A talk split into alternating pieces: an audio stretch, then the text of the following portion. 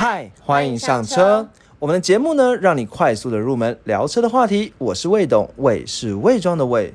我是黄董，谎是说谎的谎。就算只有机车钥匙，却好像越车无数。黄总，那我们接续上一集呢，我们要很很快来继续跟大家分享关于一创的故事，包含上一集还没有讲完的，对吧？虽然上一集的介绍的一些特色呢，做一个重点整理，然后呢，跟大家分享我们之前讲到说一创的发展的故事。那其实你知道，我们之前讲说一创这个，它并不是一个特殊的车，应该说它不是一款车哦，它是一个算是一个车的车系，对。然后它从二零零九年呢就已经就已经有对奥迪就已经用了这个名字在推出它的一些概念车，所谓的新能源的车哦。好，那我觉得说我们先很简短简短的回复回顾一下，说那那个一创呢有哪三大特色？如果一开始我们讲到一创的时候，我们讲出点出这三大特色，别人就觉得说你是真的是把这个一创的里里外外都能够掌握住。来，第一个特色就你想到什么？就是我们之前介绍过的一创。嗯，灯很漂亮。对了，因为其的确，其实奥迪呢，它是说人家说它是灯厂，所以奥迪出的车灯都没有都没有话说。那人家讲你讲灯很漂亮，别人觉得嗯，那你应该是对奥迪呢有点略懂，这个品牌略懂。不过如果我们针对一创这个特定的车型的时候，其实我们之前在呃前面的集数呢也有讲到了，就是说一创这个车呢，它有一个特色的地方，就是所谓的电子后视镜。好，那这个电子后视镜呢，它其实有一个全名了，叫做所谓的全数位。虚拟后视后视镜啊，这样子。好，那这个所谓的电子后视镜或全视位虚拟后视镜，它就不像一般的后视镜一样，是用一颗镜面来做反光。那它呢，其实就是在你的车外面呢，会有一个呃，就是会有一个摄影机，对，会有个摄影机。然后那摄影机呢，它可以传到车里面。那车里面呢，在约莫是门，应该说在门板上呢，会挖一块荧幕，那那块荧幕呢，就可以透过荧幕来去看到车后的画面。嗯，对。那为什么这个电子后视镜厉害呢？我跟你讲，它一样有三个地方厉害。好，三个里面又有三。好了，就这样讲讲，听起来厉害一点了。那第一个厉害的地方是因为这个电子后视镜，它跟一般的后视镜不一样，是一般的后视镜它体积大。那当然风阻就会比较差一点，表现就比较差。那电子后视镜它一小根，因为它只是一个摄影机在外面而已，所以风阻好。好，这是第一个特色。第二个特色呢，是因为它是电子式的后视镜，所以它可以根据你的车速来决定你 zoom 的范围。因为我们知道一件事情，当人人类呢在呃越高速行驶的时候，眼睛的视野会越窄，但其实相对而言，应该要看到越广的东西，对对不对？好，所以这个电子后视镜它的特色就是说呢，它在时速超过九十公里，十每小时九十公里的时候，它就会自动切换成广角镜头。哦，所以你就看可以从这后视镜看到比较广的东西。对，那如果呢你车速慢的时候呢，它就可以变成比较一般的镜头这样子。这第二个才可以自动切广角。第三个呢，是它有结合。那个之前讲说，呃，就是相相机的那个 H，就是那个 HDR 的的那种系统啊，就很很精细吗？呃，其实 HDR 指的是说，在呃暗的时候，它可以看得比较清楚。哦，对，哇，完全没听过哎。呃，就是那个手机的那个照相模式里面不是有个开启 HDR？哦，然后那个夜间模式。呃，其实有点类似，不一样是吧？因为 HDR 是说，当今天在很亮的时候有背光的人影，然后你可以把它拍得清楚。哦，对。那之所以它这个技术背后的呃原理，简单的说啦，就是说，因为它可以同时拍一张呃。把焦点放在亮的地方的照片，还有一张把焦点放在暗的地方的照片，然后把两张照片叠起来，所以让你亮的地方也看得清楚，暗的地方也看得清楚。所以就不用怕，就是晚上看后视镜，那个对比不够强烈。对对对对对。那其实它同时还有结合了一些小小的功能，比如说像盲点侦测。那如果发现有车呢，要呃从比如说你在你的视野死角，然后你看不到的时候，它可以那个后视镜旁边会有一圈直接亮起黄色，让你知道说旁边有车这样子。嗯。对，那其实我觉得是非常贴心，对，非常贴心。那只是这电子后视镜算是奥迪一定应该说一创里面特别特别一定要拿出来提的东西。不过这哦后视镜其实你可以看一下它选配。呢，也就是十万块。好，那东西我们之前有跟大家分享过了。好，不过呃，因为其实它有一些所谓的早鸟优惠啦，比如说像我之前我查到说，可能在去年的时候，如果你是去年十一月三十前下定，就因为它是十二月才交车嘛，十月三十前下定的话，你可以用所谓的好礼三选一，去直接无痛无就是。就是不用钱升级，我们真的是越来越讲越像业务了。不会没关系，因为他是二月十号前领牌，所以现在都过了。嗯，对对对，就讲讲故事而已。但其实现在网站上还是有啦，好像还是有什么二折一，你可以无痛，你可以免费升级电子后视镜，或者是免费升级舒适套件。这个舒适套件包含什么通风座椅啊、加热座椅啊，什么什么之类的。好，那就是你，但要是我的话，我应该就会选电子后视镜啊。对，好，那这个是讲它第一特色。那第二个特色呢，是它有一个叫所谓的电力回充的系统。哦，之前有听你讲过，对，那这个电力回充系统呢，它蛮特别，算是聪明的地方是说呢，它其实在一般来讲，我们在刹车的时候可能都会磨磨损那个刹车嘛，什么来令片啊，什么之类的。但是呢，它是其实用刹车的动力呢去回充它的电力。好，那回充它的电电力呢？他讲说，如果那个减速的时候呢，大部分百分之九十的情况下，它都是直接用电力回充来来增加它的电力，就完全不会用到一般的刹车的装置。那除非呢，你的那个呃刹车的速度 G 力呢大于零点三 G 的时候呢，这个时候才会启动真正的刹车的组件来刹车。那这样呢，呃，听起来好处有两个啦。第一个好处就是它透过这个回充，可以让车呢原本没电开一开还会越来越有电。嗯对，那另外一个好处当然就是说，它可以减少这个刹车系统的磨耗。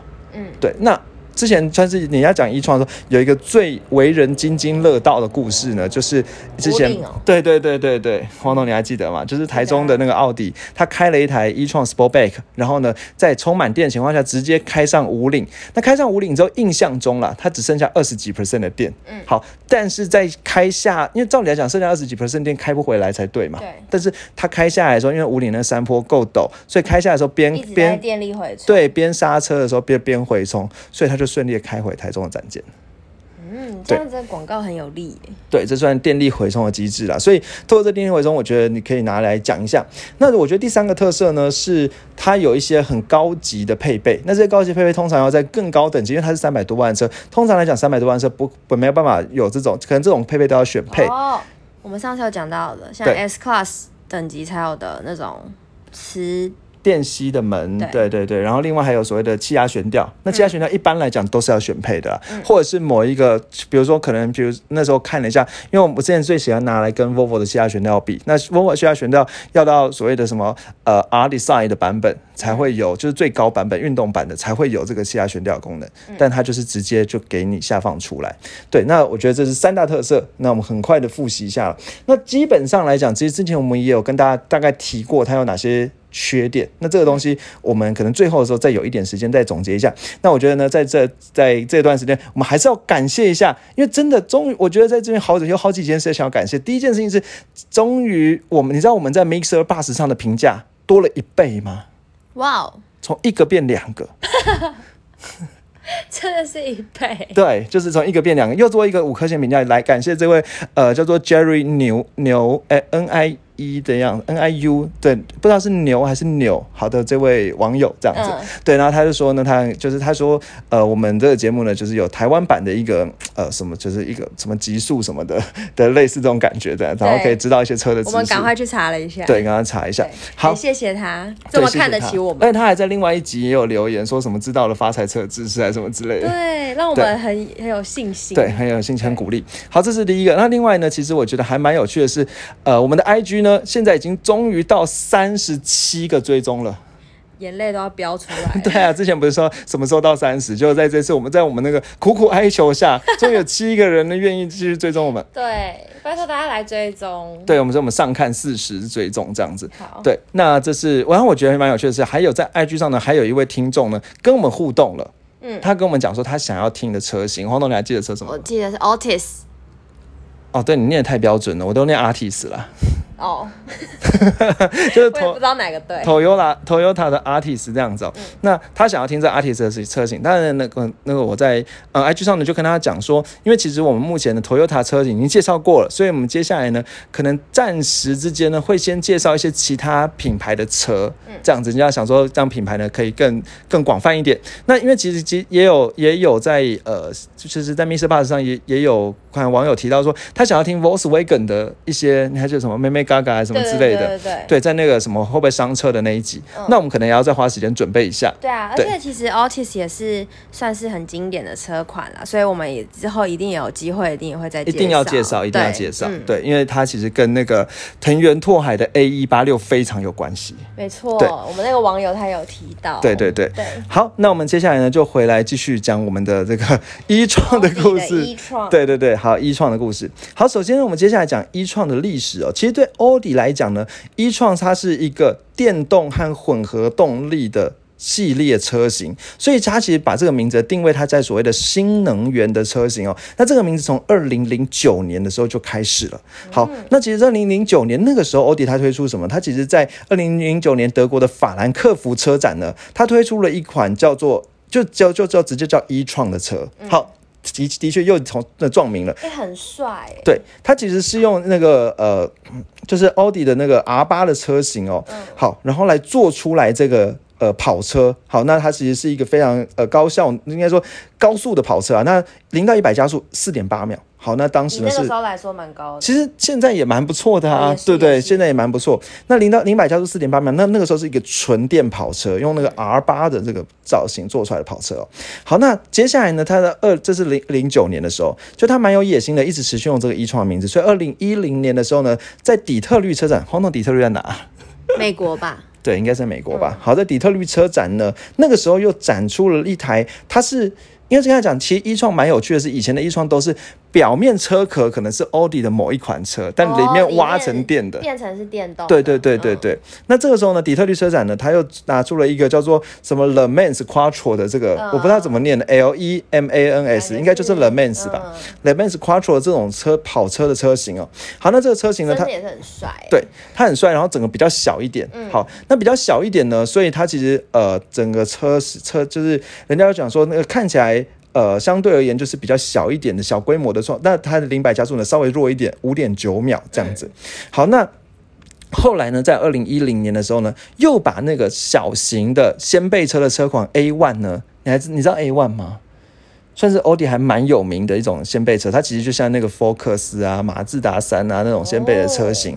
好，那 A One 呢，它就又一样又把它叫做 A One 一创。好，那这个 A One 一创呢，在二零零年。一零年的日内瓦车展呢被展出来，好，那不过这个应该说不过这个呃奥迪这个一创啦，它比较特别的地方是它不是纯电车，前面刚才讲的那两款好都是纯电，可是这个二零一零年这个 A one 的一创呢，它其实是算是呃有混合动力的，对，它说它有电的部分，但是呢在电力耗尽的时候呢，它可以用所谓的转子引擎，好，这是汽油的引擎呢，来提升那个里程数这样子，好，那所以。这这是它的技术啦。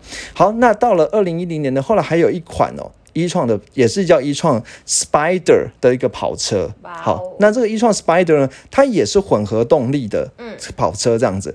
好，那这个混合动力的跑车呢，它零零百加速四点四秒，其实是比之前的所有一创都还快。对对对。然后呢，它其实也有非常惊人的油耗。他说它油耗呢是每一百公里耗二点二公升的油。黄总，你有这个概念？二点二公升，一百公里什么意思吗？很强哦。大概就是一公升可以跑四十几公里。哇哦！对，因为它是混合动力的。那我们平常不是都只有什么十几吗？对啊，然后说什么十八就超强。哇，那它真的对，而且他又快又强，这样子。好，那又帅又帅，对，但是就是，呃，它不是量产车啊，它只是一个概念车而已。嗯，好，二零一零年，后来呢，在二零一一年的时候，又把稍微小一点的 A 三，好，A 三的变成电动车，对，也把它变动电动车哦。那这 A 三的一创呢，它这个概念车呢，其实它也是混合动力的，好，它也是混合动力，所以它有一样有电，然后也有所谓的 TFSI 的引擎。好，然后同时呢，混合动力。然后他讲说，纯电模式下可以行驶五十四公里。其实这个纯电模式五十四公里，现在看起来就还好，因为现在的一创以那个五零的版本三百四十七公里，五五的版本四百四十六公里。嗯，五十几公里，大概就是从台北开到什么新竹之类的，就就就没电了这样子。好，那它它因为当然它是混合动力嘛，我们不要去去就是拘泥于这个。好，那这是二零一一年了。好，那后来中间又沉寂了一段时间哦。那其实后来在二零一六年的时候，欧迪又重新投入一创的测试。然后到了二零一八年旧站旧金山的车展展呢，就发表了我们现在看到的一创 SUV。好，所以到这里，我觉得必须要再讲一件事情，就是说，如果我们真的讲一创呢，不能把它当做是一款车，因为你可以看到前面有那么多什么一 A 创呃 A 三一创啊，A one 一创啊，一创 Spider 啊，什么什么之类。然后像现在二今年二月十号的时候又进进来了一创 GT 的跑车，嗯，对，所以其实一创呢，它并不是一个单单独的车车名，它其实是一个车系。那讲一创 SUV 会比较。精准一点，好，或者一创 Sportback，嗯，对，那这样比较精准一点。那不过我觉得要讲一个小插曲啊，这个小插曲呢是为什么二零一六年那个时候。这个欧迪呢，要开始又努力的又投入这个一创的开发呢，其实它是有一个，就是我觉得你要讲到呃 Volkswagen 的时候，一定可以讲到一个点，就是 Volkswagen 在二零一五年的时候做了一个大作弊，这个大作弊呢被所有的车坛的人都骂翻了。为什么突然间讲到 Volkswagen？好，哎，嗯，很专心哦，嗯，因为其实 Volkswagen 它是奥迪的母公司。哦，所以他们其实是属于同一家的这样子。人家有一句话讲啊，就是说高级的 Volkswagen 就是奥迪，哦，对对对对对对，对，那就像高级的 Toyota 就是 Lexus 一样。嗯不过其实这句话可说对也对，说不对也不对，因为其实奥迪和那个 Volkswagen 它原本的定位就不一样。Volkswagen 它原本就是想要做小型的经济的车，那奥迪原本就想要做高大上的豪华品牌。嗯哦，我今天才听说，就是说怎么奥迪呢？原本在那个就是一九刚就是呃，现在是什么二十世纪初的时候，那个时候做出一台车呢，一万多德国马克。嗯，对，但是这个听起来没什么概念嘛，对不对？嗯。但当时呢，平均薪资是一个人一个月一百德国马克，所以你要不吃不喝一百个月，你才能够买一台奥迪的车。嗯那当时德国最贵的车，这样子。好，那讲回来，那刚才讲那个 Volkswagen 这集团呢，又做了什么？这个东西一定要会。好，因为你今天讲人家开 Volkswagen，你可以嘴他一下。好，你还记得吗？我们之前讲说环保欧盟的环保法规嘛？好有啊，，二零排放嘛，对，按碳碳排放。二零一五的时候，那时候就开始说什么什么什么要怎么二零一九年要怎样怎样什么之类的。好，但但是呢，其实就没有没有什么遵守。不过比较特别的地方是。那个 Volkswagen 做了一个大作弊这件事情哦，这个大作弊呢，就是在二零一五年的时候发生的。好，那时候是怎么样呢？其实就是说，美国的国国家环境保护局，其实就像那个什么环保署啊什么之类的。好，那他就发现说，在 Volkswagen 应该说在 Volkswagen 这个集团下面，像奥迪的 A 三、Volkswagen 的高高尔夫 Golf 啦，就是那个我不太会念 Golf。然后呢，Volkswagen 金龟车，好，很多很多车型里面呢，他们有一个电脑的软体。那这个电脑软体呢，就是当美国在检测它碳排放量的时候，它就可以关闭一些功能，让它碳排放量过。哦，哎、很坏哎，那等到那个检测过了之后，他就把那个功能打开。那他说，听说差它其实就是作弊嘛，碳排放的作弊，对对那因为这样作弊呢，他听说差差了十到四十倍左右。嗯，好，那蛮所以呢，对，所以所以实际上排放的气体呢，会多了十到呃，那个这就是废气。十倍，对对对，那所以他就是他透过那电脑自动作弊这样的，然后有一一有检测的时候，马上就发现，哎，官方检测软体一来检测它碳，他就把一些功能 disable 掉，这样子，或者是讲 disable 掉，不会被罚钱。对，好，那我觉得这就是一个，所以他后来才痛定思痛吧，算是从一六年开开始始认真来开发做电动车真的把它的碳排放降低。对，然后就变成所谓的零的碳排放量这样子哦。好，那讲完这个碳这个呃一创的这个故事之后呢，其实我觉得还可以再讲一些关于它跟其他车的比较，因为我觉得你还记得我之前讲过的说，哎，其实我们那时候去看了一创的时候，哎，我们觉得它感觉起来真的还不错，那就开始问了一些 我业务也回答不了的问题。你说涉水深度吗？对，我就问他，哎、一创的涉水深度怎么样哦？好，那实际上这东西呢，真的是在要真的要找了一找一下呢，才找到、哦，其实一创的涉水深度表现不太好。嗯，好，它表现想见啊，哦，为什么？因为它本来也没有要让你多越野啊，哦，对它啦本，人定位就是很都市。对，所以它其实算是都都市的车。那我说有一个小小缺点啦，这个缺点就是一创的涉水深度其实标准就是三十公分。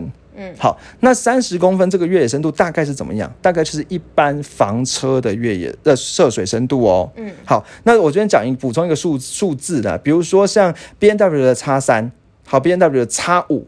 它的静止涉水深度是五十公分，就是水是静止的时候，不是有波浪的水的时候是五十公分，但是人家一创那么大一台才三十公分。嗯，好，那如果是宾士的那个 GLC，那它的静止涉水深度三十五公分，也是略赢一创的。那 GLE 五十公分、六十公分，好，那其实这个涉水深度表现不甚理想。好，不过其实一创这个车哦，它比较特别的地方是，它虽然是表定了静止涉水深度三十公分，可是它有气压悬吊，所以这气压悬吊还可以再把车呢往上升提五十公分，所以有可能可以在气压悬吊的帮助下，可以再多一点点。嗯，对，那就是多呃，不是不是五十公分啦，五十公分也太多了吧？我刚才说五公分啦，五公分 对好酷。对，那这个涉水呢，其实所以其实涉水还 OK。好，那如果再讲 off road 哦 off road，好，我们之前有讲到它的那个什么，就是通过性这些东这些表现吗？好，那其实呢，讲通过性的 off off road 通过性呢，它表现呢也没有到非常好。好，那我们之前有讲过吗？我忘记了。有啊好，那所以其实我在在帮大家复习就是前一集吧十。八集哦。哦，十八集，那我们在讲那个怎么就是越野对。那其实呢，欧迪的一创，如果你真要把它开到那个什么呃山山野里面去的时候呢，它其实的进入角呢，就是只有十八点二公二二度。好，那离去角呢二十四点四度，那其实没有满足我们之前的讲的要求了，因为一常讲说，之前讲说一个一个能够做一般的越野呢，它的离地高度要在十七到二十公分，好，它勉强十八点二，它它勉强十七点二公分，勉强过离地高度，但是进入角要在二十五公分以上，它只有十八点二呃二十五度以上，但它只有十八点二度，很明显的不够。离去角呢，再讲二十三度以上，它的离去角有过了二十四点四度，好，所以如果你今天拿着一创去越野呢，并不是一个聪明的决定。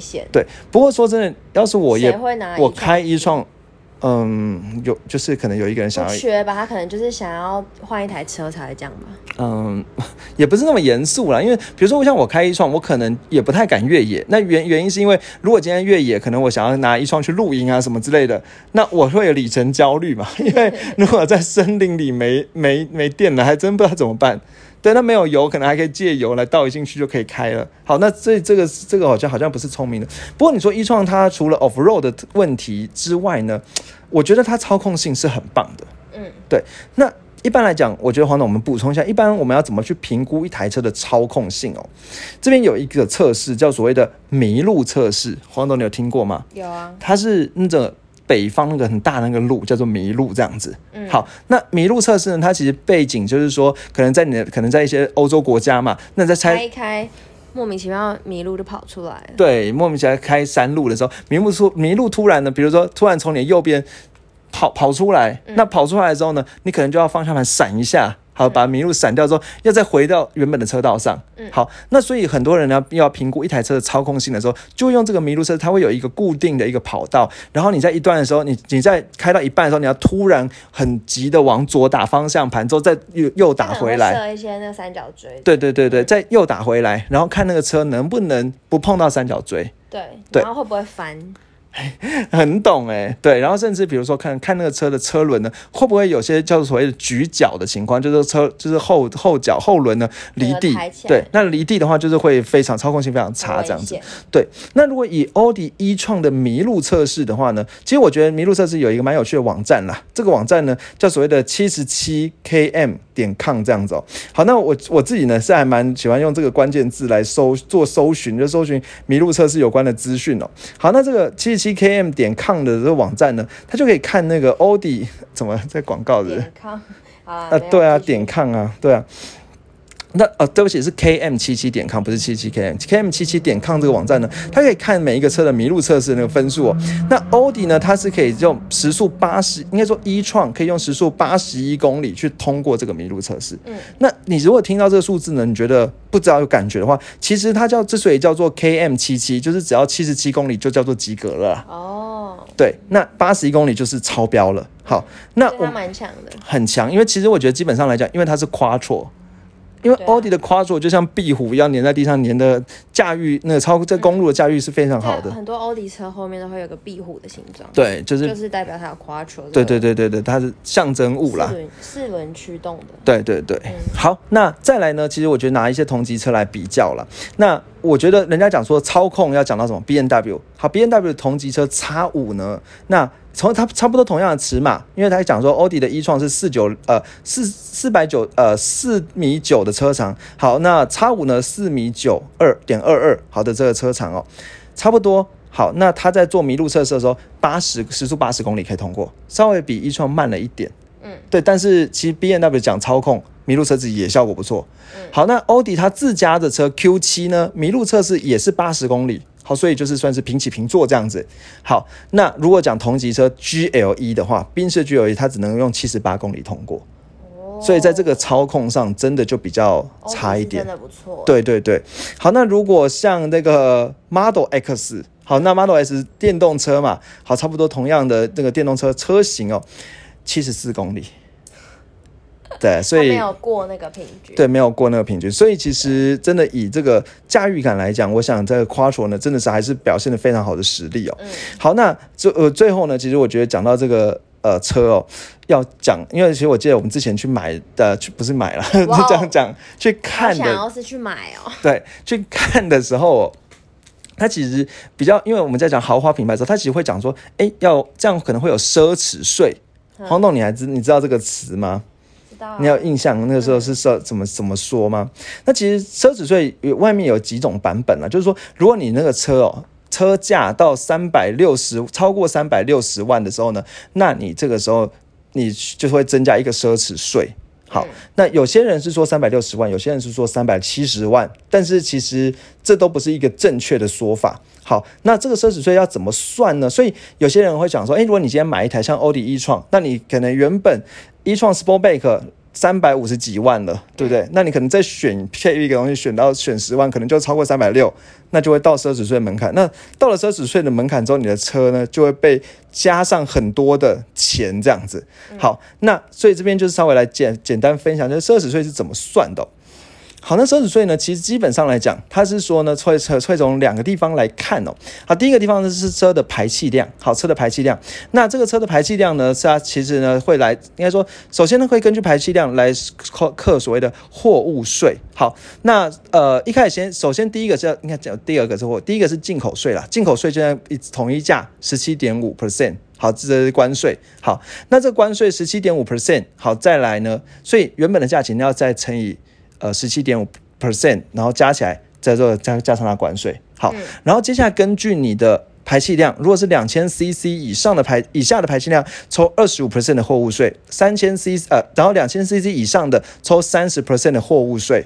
好，那经过了关税加货物税之后，接下来还有一个叫营业税。好，那营业税就是五趴五五趴这样子。好，那算完之后呢，叫做所谓的完税价格，对不对？好，那完税价格呢，这样的一个钱，那接下来就是说呢，其实还有一个就所以价原本的未税价格，比如说原本的车是一百万嘛。好，一百万呢，加上十七点五趴呢，那就变成了什么一百一十七点五万嘛。那然后接下来再加上货物税，好像叠叠叠上去之后，那接下来把砍回原形，用完税价格来看。那如果完税，应该说用未税价格来看，未税价格如果超过三百万的话，嗯，就要课奢侈税十趴。好，那奢侈税呢？它其实不叫奢侈税，叫所谓的特种货特种货物及劳务税条例里面的那个的税啊，那就是特别的税，特别的货物，比如说像小客车啊、游艇啊、飞机啊等等，就会被磕超过三百万就会被磕十趴。嗯，好，所以呃，讲回来，到底在讲什么东西？一个重点。嗯，黄总觉得太无聊是不是？没有，讲，因为我觉得这个好像用光用讲的很难听得懂了。简单的说啊，就是说，如果这个车的没有税的价格超过三百万，就会被课奢侈税。嗯，那管它之后，比如说加上什么关税、货物税、营业税之后是多少，只要它未税价格看未税价格，对未税价格是看后来加了很多税的价格。那因此呢，这个奢侈税就变成一个很有趣的事情。为什么？因为当人家跟你说要三百六十万才会得到才会课奢侈税的时候，那你就可以反过来推一下，他原本的，他原本未税价格是多少，嗯，然后就可以看他卖有没有卖给你，看他，赚多少。嗯，对，好，所以讲回来，所以说，呃，刚才讲说，你你只要知道，所以一般业务通常不会直接告诉你具体奢侈税是三百五、呃三百六还是三百七，因为这都不是真的。真的是它原本未税价格到底是多少？所以加上那些选配之后有没有超过三百？如果有超过三百，就会再加十趴的奢侈税。好，那如果超过三，那所以也就是也就是说，其实你可以这样算一下，可能一台车就是赚个那个六七十万。嗯，对，那当然不能讲赚了，因为其实可能还要什么展间的一些费用啊、人人人人力啊、什么水电啊，那东西都要摊进去。好，但是呢，这个车呢，就是它这是它的利润空间啦。好，那这样讲完之后呢，就是下次你讲到奢侈税的时候，你可能就会比较能够跟人家嘴一下说，其实奢侈税是用未税价格超过三百万。像业务讲的什么三百六、三百七，对，抽十趴。好，那另外我觉得蛮有趣的是，电动车呢，因为其实现在电动车货物税呢，其实是可以减免的。好，那这个货物税呢，原本讲说呢，如果是两千 CC 以上，因为其实电动车根本就没有两千 CC、三千 CC 的这种东西嘛，因为它没有排放量嘛。好，所以电动车呢，它的原本货物税，人家讲说两千 CC 以下后抽二十五 percent，三两千 CC 以上抽三十 percent，电动车也不用。好，那一创呢就直接想，它的货物税呢是二二十一万元。那就可以直接减免这样，但是减免的手续费是要车车主自行去办理这样子。不过你可以这样就可以大家知道说，一创为什么它可以便宜，因为它少了好多税。对，那这样子他你就可以知道说啊，实际上可能人家说，哎，真的在国外车是比较便宜的，但是进来就是有这么多这么多的税哦。所以大家简单的说一下，如果一个结论，一个进如果不算奢侈税的话，进口车在两千 CC 以下，它的抽的税就是五十四点二 percent。所以一个车就会变一点五倍的价格。嗯，那如果呢，在两千 CC 以上抽了是加起来是六十点四 percent 的税，所以一个车就变成一点六倍的价格。哦，对，那大概这样数。那如果是呃国产车的话，它的那个关税就就没有关税，就只有货物税。还营业税，对，那可能就是抽，就是七点五，对啊，就可能少了，就变成三十几 percent 的那个税的钱了，这样子。好，那我想呢，我们今天这一集呢，算是介绍到这里，那就是接下来呢，也应该说，我觉得希望可以通过这一集呢，让大家可以分多了解一些关于一创可以嘴的事情哦。好，那接下来呢，其实也可以希望大家可以学了之后跟朋友分享看看，看看能不能。嗯，可以跟别人讲一下最新的这个车款。对，去骗人家一下。然后呢，如果骗被，如果人家被骗了，介绍到奢侈税，真的是蛮可以嘴一下的。对，我觉得应该可以吧。对，那如果人家被骗的话，就可以邀请他一起来听哦。然后再来第二件事情，就是还是很感谢或期待大家能够持续追踪我们的 IG，IG 了。这是三十三十七个追踪者，希望可以再增加。对，然后还有一件事情，我不好意思说。就是 Apple Podcast 的五星刷起来，对啊，还有啦，我们先要预告一下下一集。好，预告预告下一集呢，我们因为我刚刚有说到破梗了，对啦，一直在那边强调夸说，对。就是因为我们下一集就想要介绍各大品牌的 format，呃，不是 formatic，就是四轮驱动也会讲到。对，例如宾士的 formatic，B N W 的 X Drive，还有 Quattro，到底谁比较厉害？谁适合什么样的场合？谁在什么情况下表现比较差？这样子。对，那我们今天就到这里喽。好，谢谢大家，拜拜。